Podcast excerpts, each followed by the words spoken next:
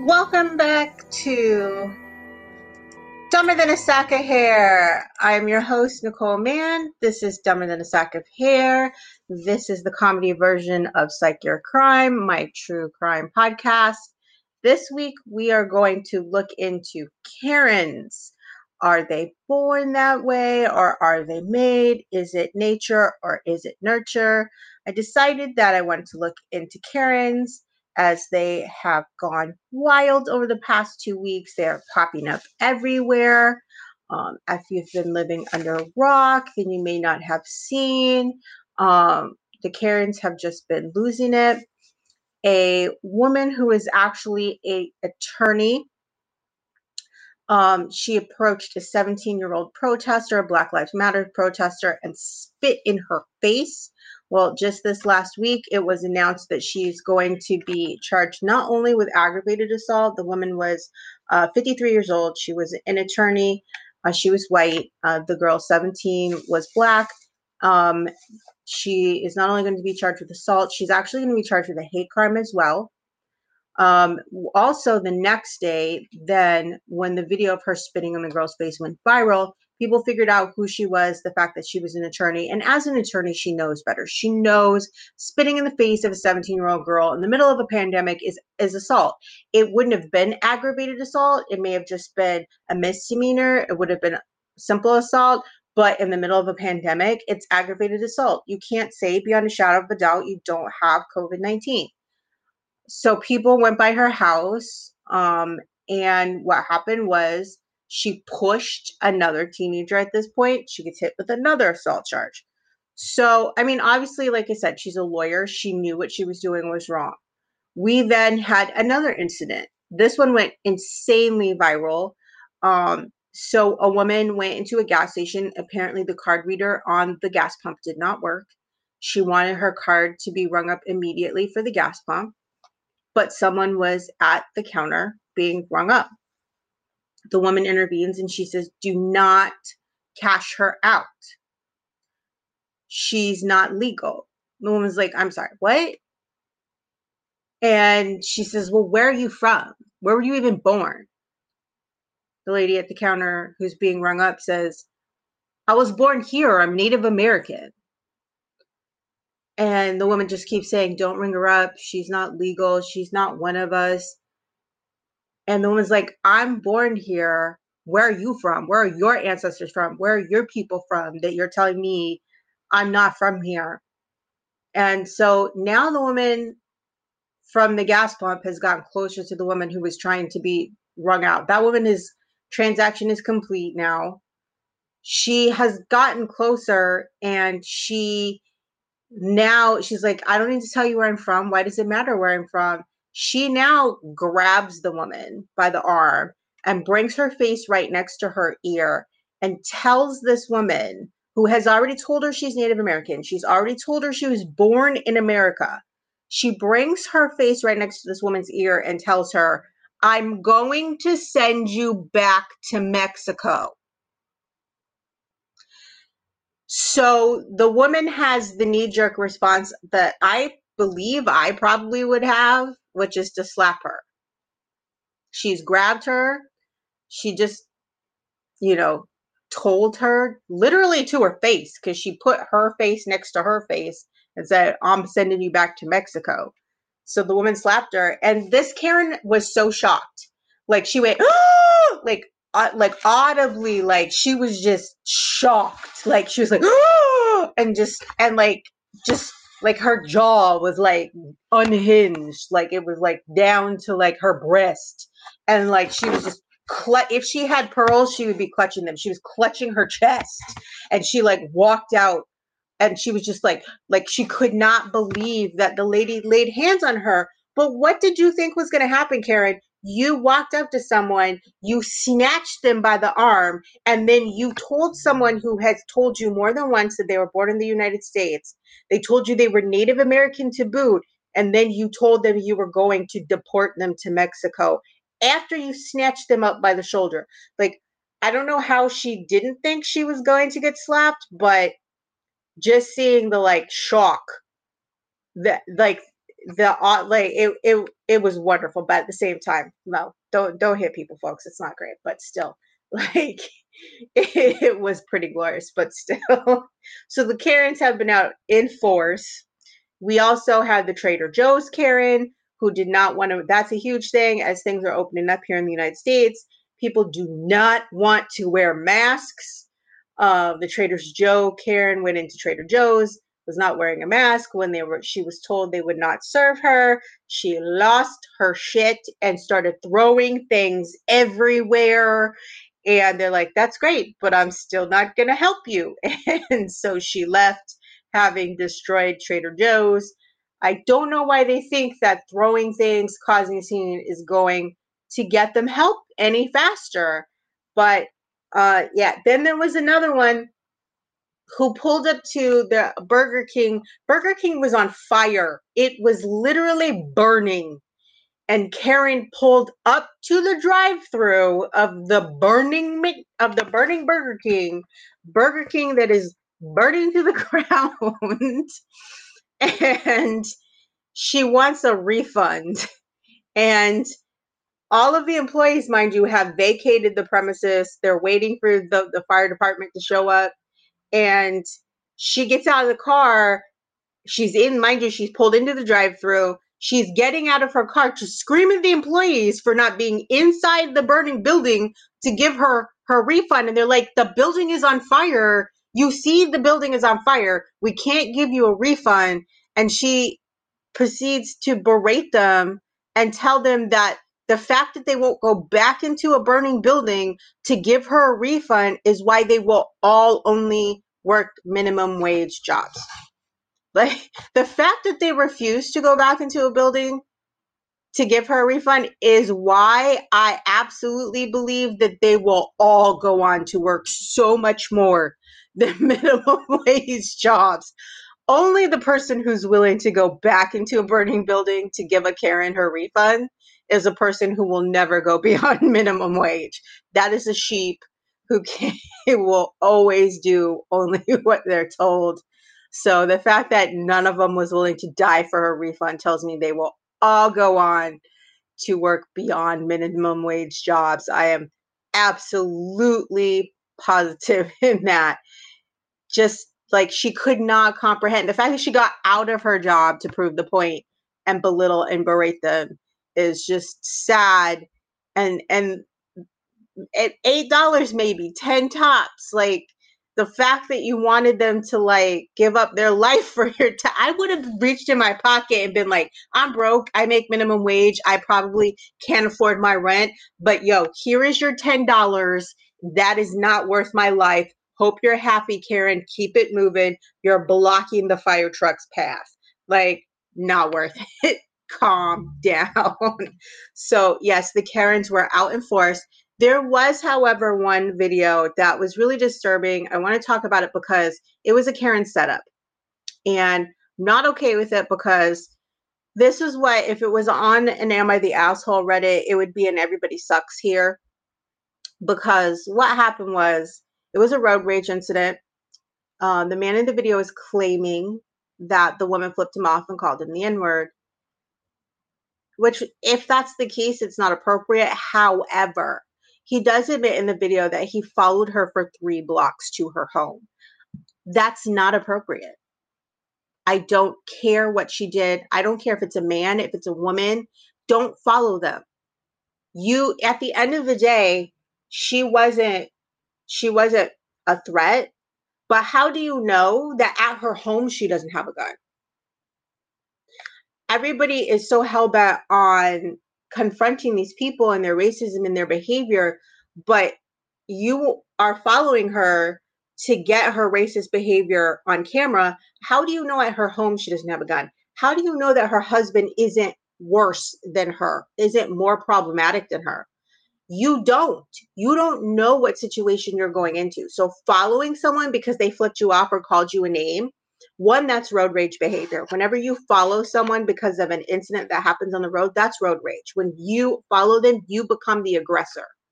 So his following her was 100% wrong, not appropriate, and that makes him the aggressor at that point. Once he began to follow her, that made him the aggressor. He followed her to her home. That makes him the aggressor. Whether he wants to acknowledge it or not, whether he's saying it, it's in, in behalf of, of social justice or whatever, it's not appropriate. Like I'm, as a woman alone, this has happened to me where I've had a road rage incident where someone followed me because they thought that I was a car that cut them off at a light and they followed me into the parking lot of a store at night and then proceeded to follow me through the store because they thought I cut them off at a light. And I was alone. So this is scary. So it doesn't matter what you believe she did. It's not okay to follow a woman alone to her home. But he then proceeds to record her and she's crying. And it's very obvious when she gets out the car, she's putting on a show. She's crying and she's saying she's scared and she's saying, you know, that she didn't deserve this. But like I said, on one account, I do agree. She didn't deserve to be followed home. You're a woman alone being followed is scary. It doesn't matter why they're following you. She may have cut him off. We don't know. It, when you're followed home, you're terrified. And I'm not saying that because he's black or because he's not black. I'm saying the problematic behavior on his part was following a woman to her house.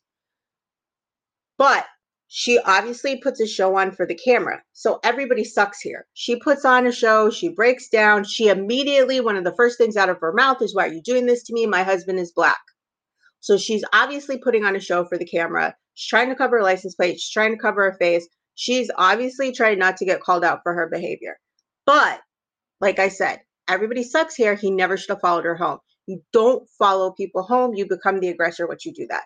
So when a deep dive was done into his social media, you find that this is what he does now. This is what he does for for social media content is trying to quote unquote trigger Karens and trying to catch them on camera. So, yes, when people are problematic, do we want to call them out on their behavior? But we don't want to purposefully try and set people off and catch them. Like, that's never what we want to do. So, obviously, things like, like I said, following someone home in a road rage incident, that's never going to be acceptable or okay.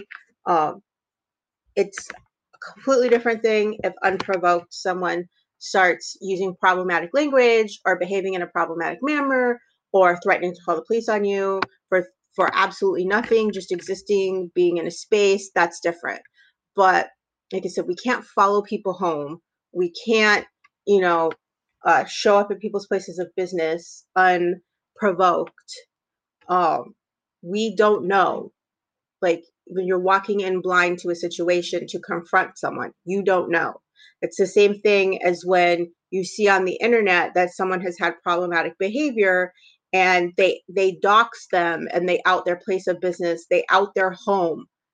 You don't know what happens at their home or their place of business. So when you see that someone has had problematic behavior, don't go to their home or place of business to confront them. You don't know. You just don't know what you could be walking into. And you also don't know for sure that any of those behaviors have been confirmed or how much worse it could be. So please, whenever something like this happens and someone gets doxxed, don't go to their home. Don't go to their place of business. And another part of that is the problematic individual is the person who's problematic. When someone gets doxxed, it's not fair to their family members. They may have kids they have a significant other. Their significant other and their kids were not the one who was problematic. So showing up at their home um, and harassing them at home, that's not fair to their wife or their children.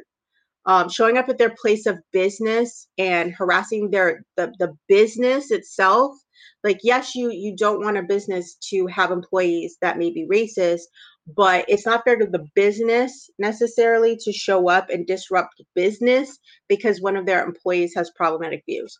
Contact the business, talk to the business about it, but don't disrupt business and the flow of business itself.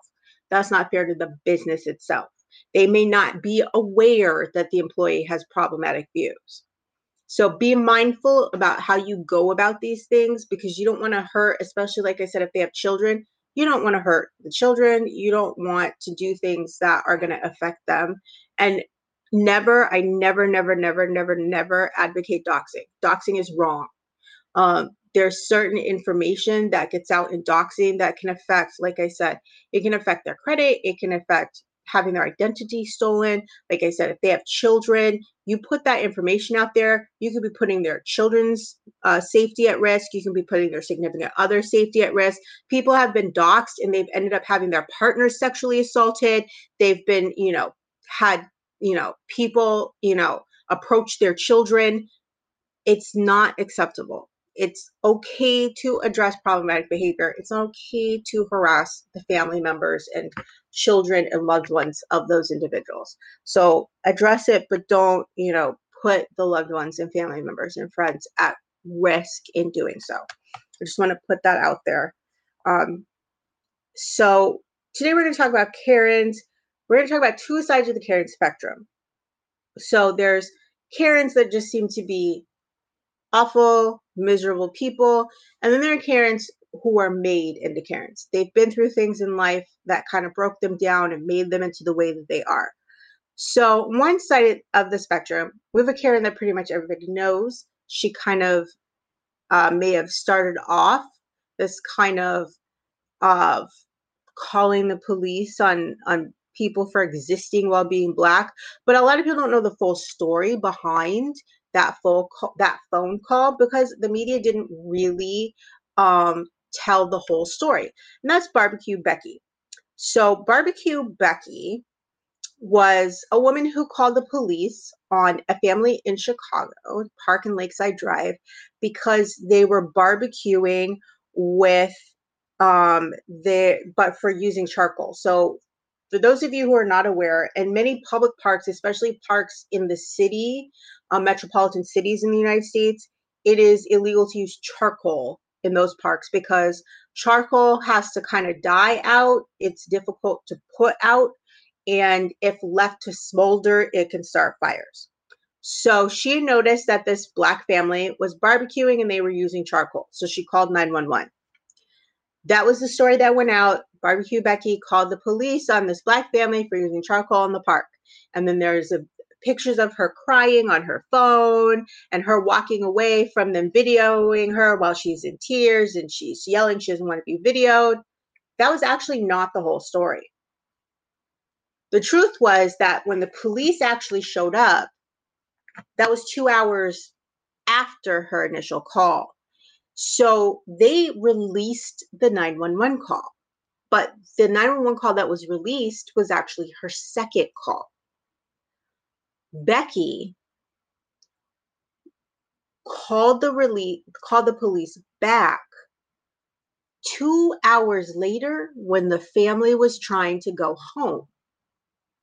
See, the police didn't respond to her call. They wrote it off as a nuisance call, which it was.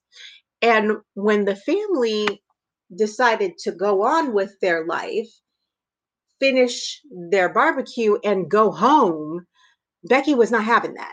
So she called the police again, tried to find out where they were, and when she found out that anyone, no one was really around near coming being dispatched, she did something she shouldn't have. So in the 911 call, you hear Becky talking to the dispatcher, and then you hear her saying, Oh, they're mad at me, and then you hear someone yelling at her in the background. So Becky is running, and then you hear her kind of running, and they're like, What are you running? And she's like, Yes, they're and they're they're like, Are they yelling at you? Wait, did they just did you take something? Because you hear someone in the background go, Give me back my phone. And she's uh, the dispatcher goes, Did you take something from them?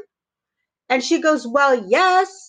I took their phone so that they wouldn't be able to leave before you got here. And now they're mad at me. So I'm going to go hide in this um, bodega. And then she gives them the location of the bodega until you arrive. And she's like crying, like she could hear she's about to burst into tears because they're mad and they're chasing her. Of course, they're chasing you. You stole from them. They were living their best life, minding their business, didn't even know what was going on till the crazy white lady came and stole their phone. So they have actually told her multiple times to give them back their belongings, and she's not paying attention. She's not listening to it. Now she's scared for her life. She thinks she's going to die because she stole from the black folks. So now they dispatch a police unit. So think about this, okay?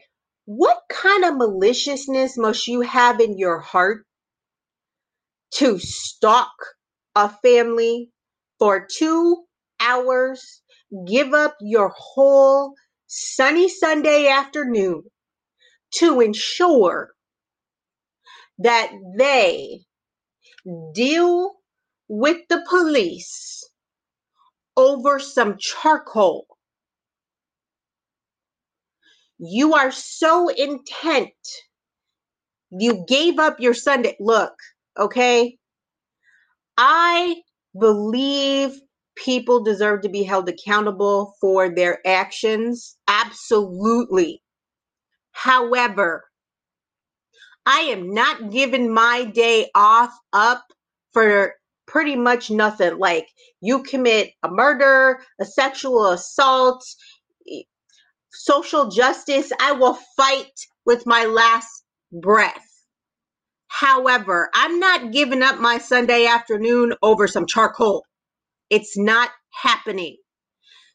So the Chicago PD wrote this off as a nuisance call. So let me put you put that into perspective with the way other police departments look at this look at police calls. So I lived in I live in southeastern Massachusetts. I used to live I lived in Boston when I first moved to Massachusetts. I lived there for 5 months. I lived in Southie. I have very good friends that moved to Jamaica Plain. Um, they used a program to buy a house that had been foreclosed on. Um, and they spent ten thousand dollars altogether. So they thought, oh, I got this great deal. I got my first house. I only paid ten thousand dollars. But Jamaica Plain, for those of you who do not know Boston, which probably most of my listeners, Jamaica Plain is split by the Jamaica Parkway. One side of the Jamaica Parkway is mansions. One part, for all intents and purposes, is a ghetto. And they're on the side that is not mansions. So one fine day, maybe about three months after living there, they look out their window and someone is stripping a car. They call the police. Boston, one of the finest police departments in the United States. And when did the police come? Three days later, after the car has been stripped to the frame. Now, if that is how the Boston Police Department responds to Grand Theft Auto. How did this woman think the Chicago PD was going to respond to a call about charcoal in the park when she's calling in a town that has become known as Chiraq on the weekend when the city's crime rate skyrockets. They're not coming. Okay? Was never going to happen. How she thought it was going to happen, I don't know, but it was never going to happen. Okay? So, no. So, the police are now found this woman in the bodega and the first question is, where is the cell phone? like just give me what you stole. Okay. And so they grab her, they drag her back to the park. They give the cell phone back to this lovely family that's had way more patience than I ever would. Um, so when you see on the film, the reason she's crying, the reason she doesn't want to be filmed is because she has just had a new asshole ripped. Uh, they just ripped her a new asshole. The police did for stealing from the black family, for wasting everybody's time with this bullshit of charcoal in the park. That's why she's so upset. So, um, she's been admonished by the police. She got in trouble. She was sent on her way. That's why she was crying. So that's the truth of barbecue Becky. She wasted the police department's time. They never intended of coming out and responding to her call. The only reason that they responded to her call is because she stole from the family that she called the police on. So is this going to be a new thing? Is are white people going to call the police and then when nobody shows up, are, are they going to go break a window out? of a jewelry store and then when the cops show up are they going to be like okay i know what this looks like yes i broke the window out of tiffany's but you see this bitch over here this big headed bitch over here with the faux locks I don't like that bitch. And I called you and nobody came, so I was forced to break the window out of Tiffany's. Now you can deal with the faux lock, girl. Is that what we're doing now? We're just going to call the police, and when nobody does what we want about the black folks, we're going to start breaking laws in order to get you to come and because that's not going to work. Eventually, you're going to have some big bills, and you're going to have to like reimburse your local police department for thousands of dollars because it does not work like that, folks. I'm sorry to break it to you but you really have to be a miserable person to have com- to commit to be like giving up my sunday i know it's nice out but screw it i have got to see these people serve justice for the charcoal. Like that needs to be a hashtag. Can we get that going? Justice for the charcoal? Because you really have to be miserable and have no life. So i believe she was born a karen because you have to be born miserable to be like that. So she is on the nature side of Karen's. Now we're going to go into nurture. Now, some of you may have seen this. There is a mini series on Betty Broderick. Betty Broderick is probably the first idea many people had of a Karen. Betty Broderick was a woman who people began to know her in in the 90s because she the first thing that happened was she was going through a divorce and she drove her car into the front door of her husband's home during a drop off of her kids. So what you need to understand when we first we need to talk about Betty's background. Betty grew up in a very very strict Catholic home. Her father dictated pretty much everything about her life. It was a struggle for her to even be allowed to go to college. She didn't want to send her to school um, everything was dictated to her. She didn't really have a lot of agency or say in many of her decision making uh, growing up. So just her being able to go to college was a struggle and a fight for her. When she went to college, she met Dan, who ended up being her husband. Um, even that didn't quite go entirely as planned. They got married. She got the intention was for her to finish college, but she got pregnant.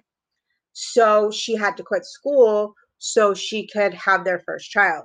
She was pregnant almost immediately afterwards. The pregnancies were very difficult, they were very rough on her. Um, she ended up bedridden almost the whole time. And she got pregnant almost immediately again after their second child. Um, and she told him, I don't want to have another baby. I, I just can't do this. These pregnancies are difficult on my body. They're hard on me. I, I don't think I can do this. And Dan told her, You're not having an abortion, you're having the baby.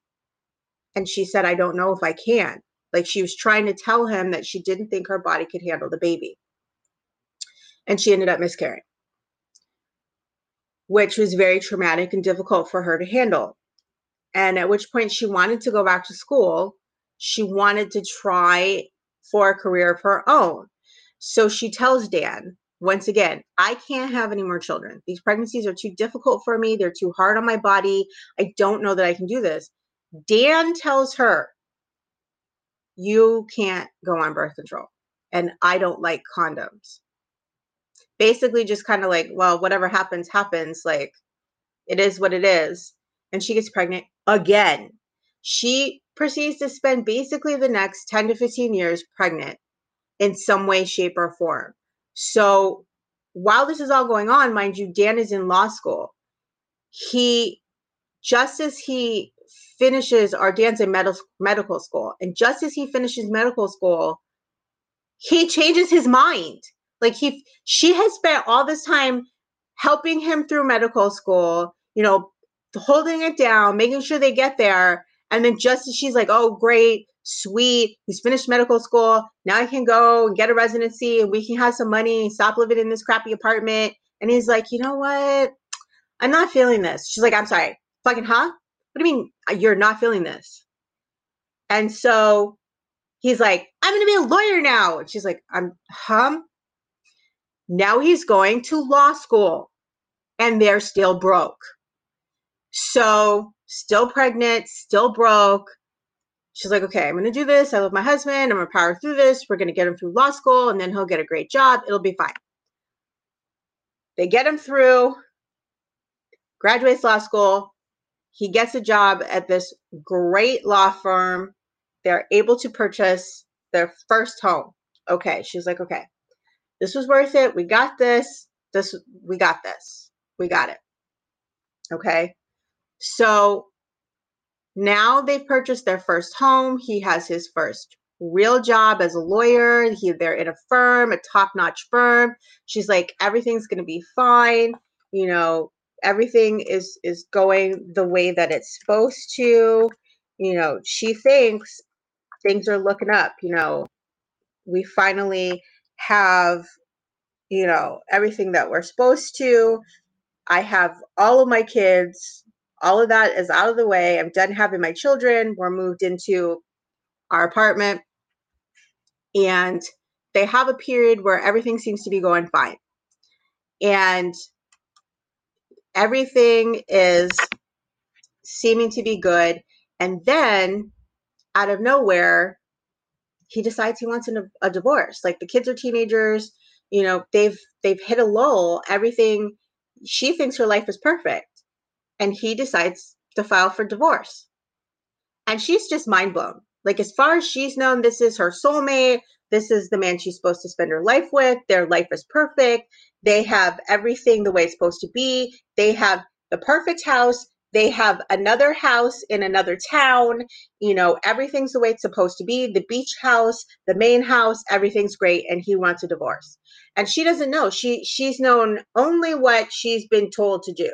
You know, whatever Dan lets her do, you know, whatever her parents let her do, this is what she's been told and now she's being told they're getting a divorce she's at a loss but dan says it's fine. I'll take care of it.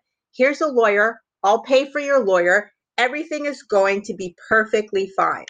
So then it's time to get the divorce and the lawyer keeps coming to her and going i haven't had my retainer paid. Where's my retainer? Where's my retainer? And she's like oh don't worry about it. Dan's going to pay for it. Dan's going to pay for it. Well dan doesn't pay for it.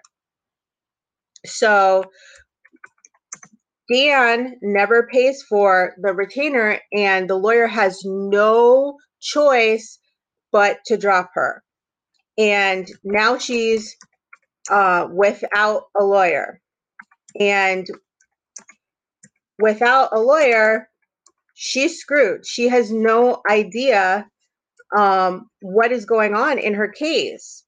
And so what happens is she's getting uh, notices sent to her lawyer. And the lawyer finally files a notice saying he's not her lawyer, that he has resigned. So she's just going through the yellow pages trying to find a lawyer.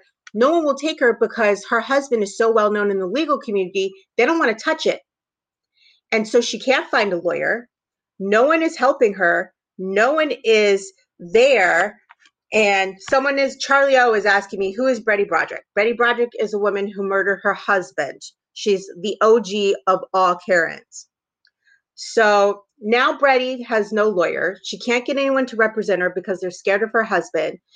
Now her lawyer has finally put in the official notice saying he that she is not he's not representing her and so the all of the notices are going to Betty, and Betty is in such denial about her divorce and the fact that Dan wants to um, actually leave her that she's ignoring them.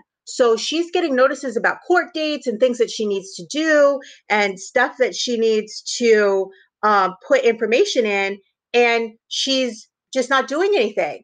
And so Dan has put in a motion to have all of their um, property separated because he wants to sell their house as quickly as possible so that he can get the funds from the sale.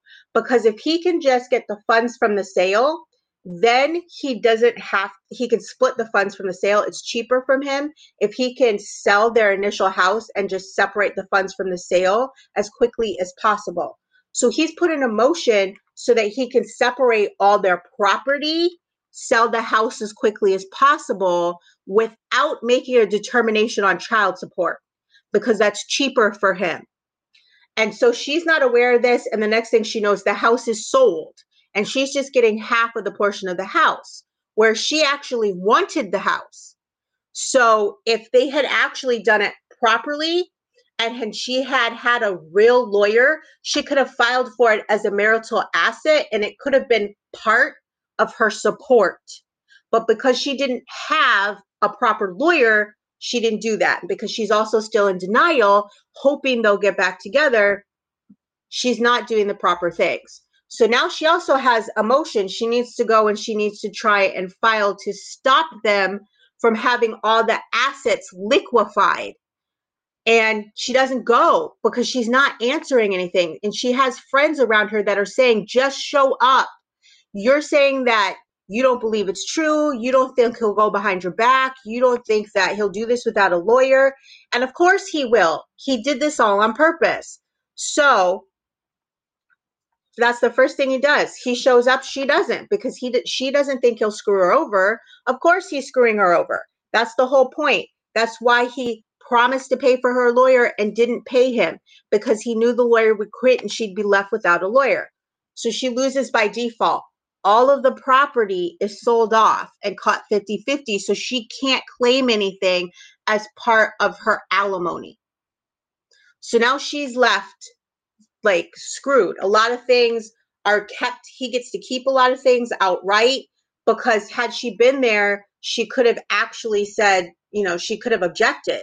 But because she wasn't there, she didn't see it. He claimed a lot of things and was able to keep things for himself that either should have gone to her outright or should have been split with her.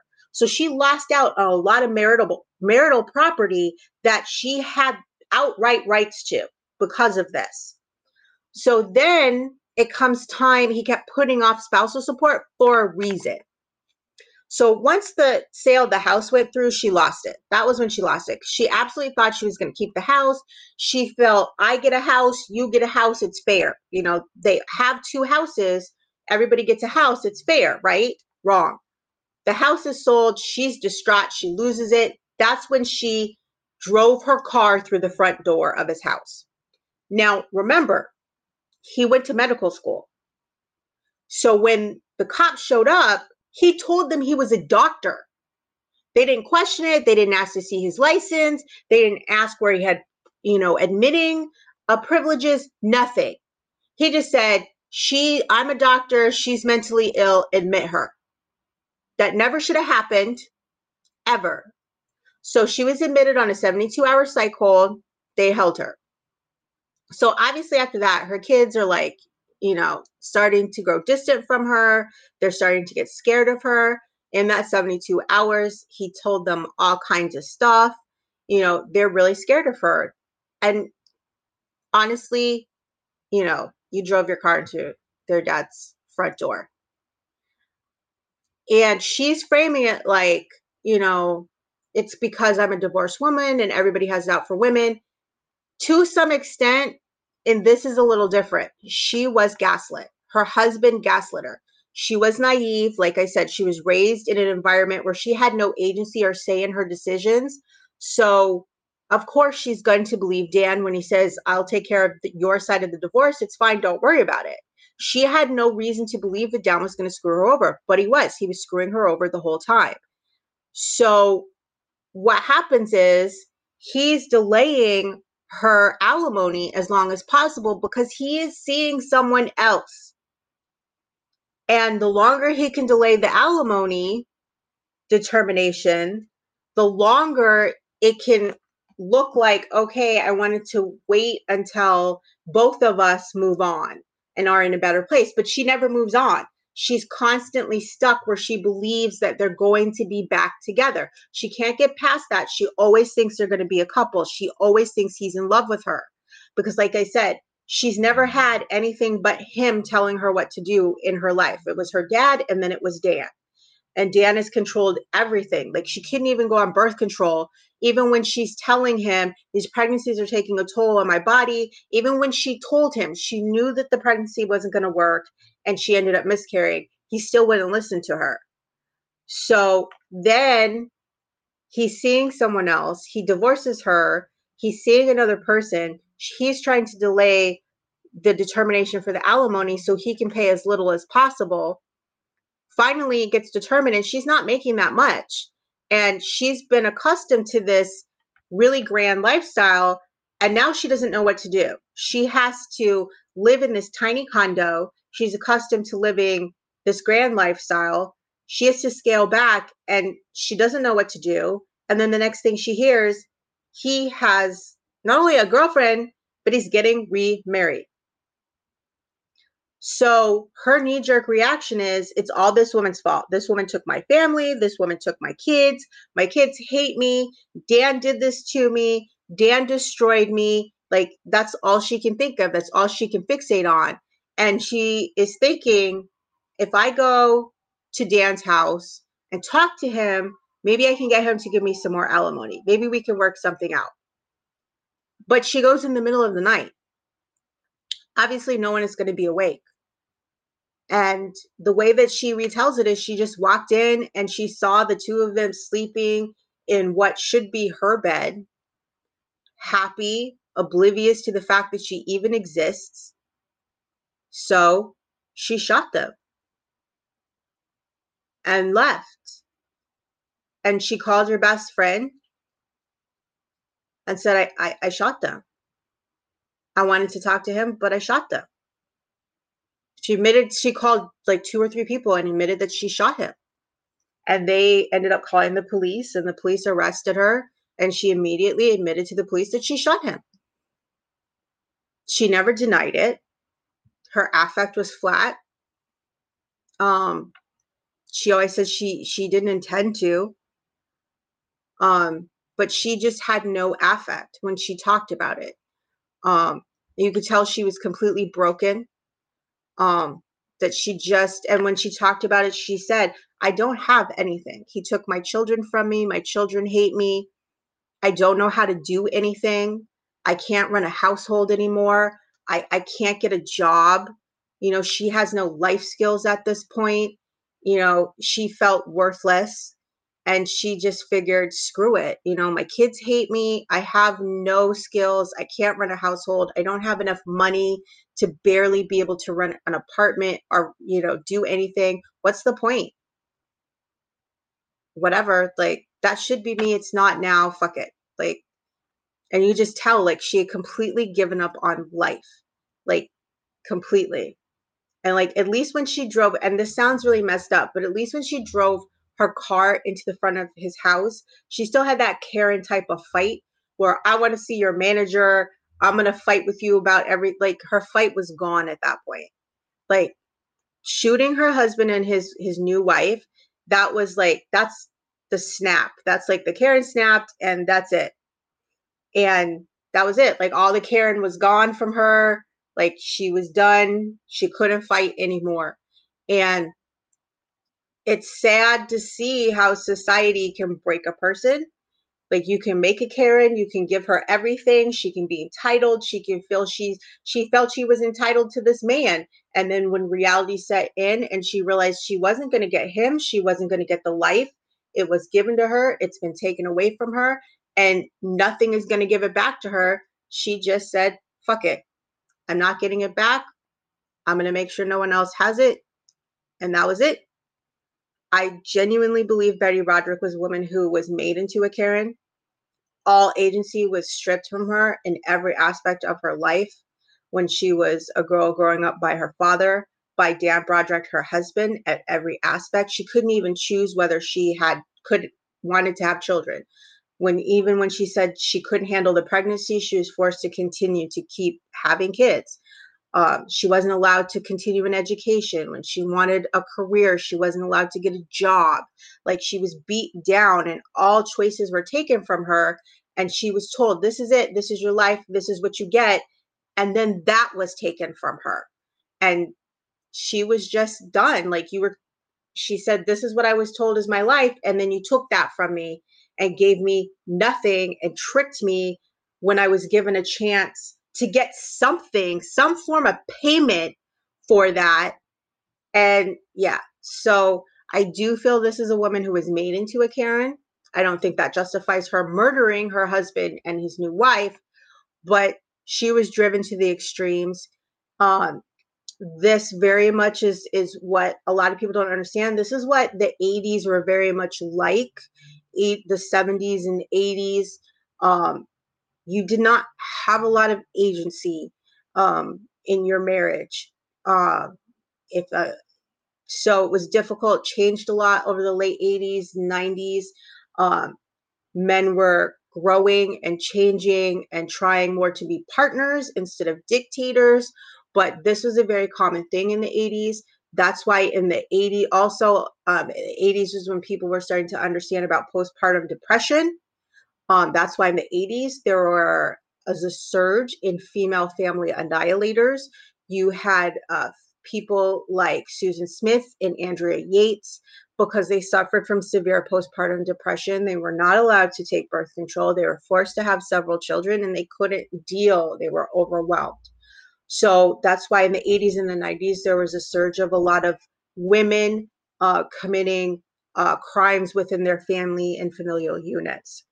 So that was a case of two very different Karens, nurture versus nature situation with the Karens. Next week, if you join us on Psych Your Crime, we're going to be looking into the case of the singularly most famous grievance collector in the history of the world, the man who is famous for the term going postal. So if you want to join us next week on Psych Your Crime, we will find out where that term came from and exactly what the psychology behind a grievance collector is. I will see you then.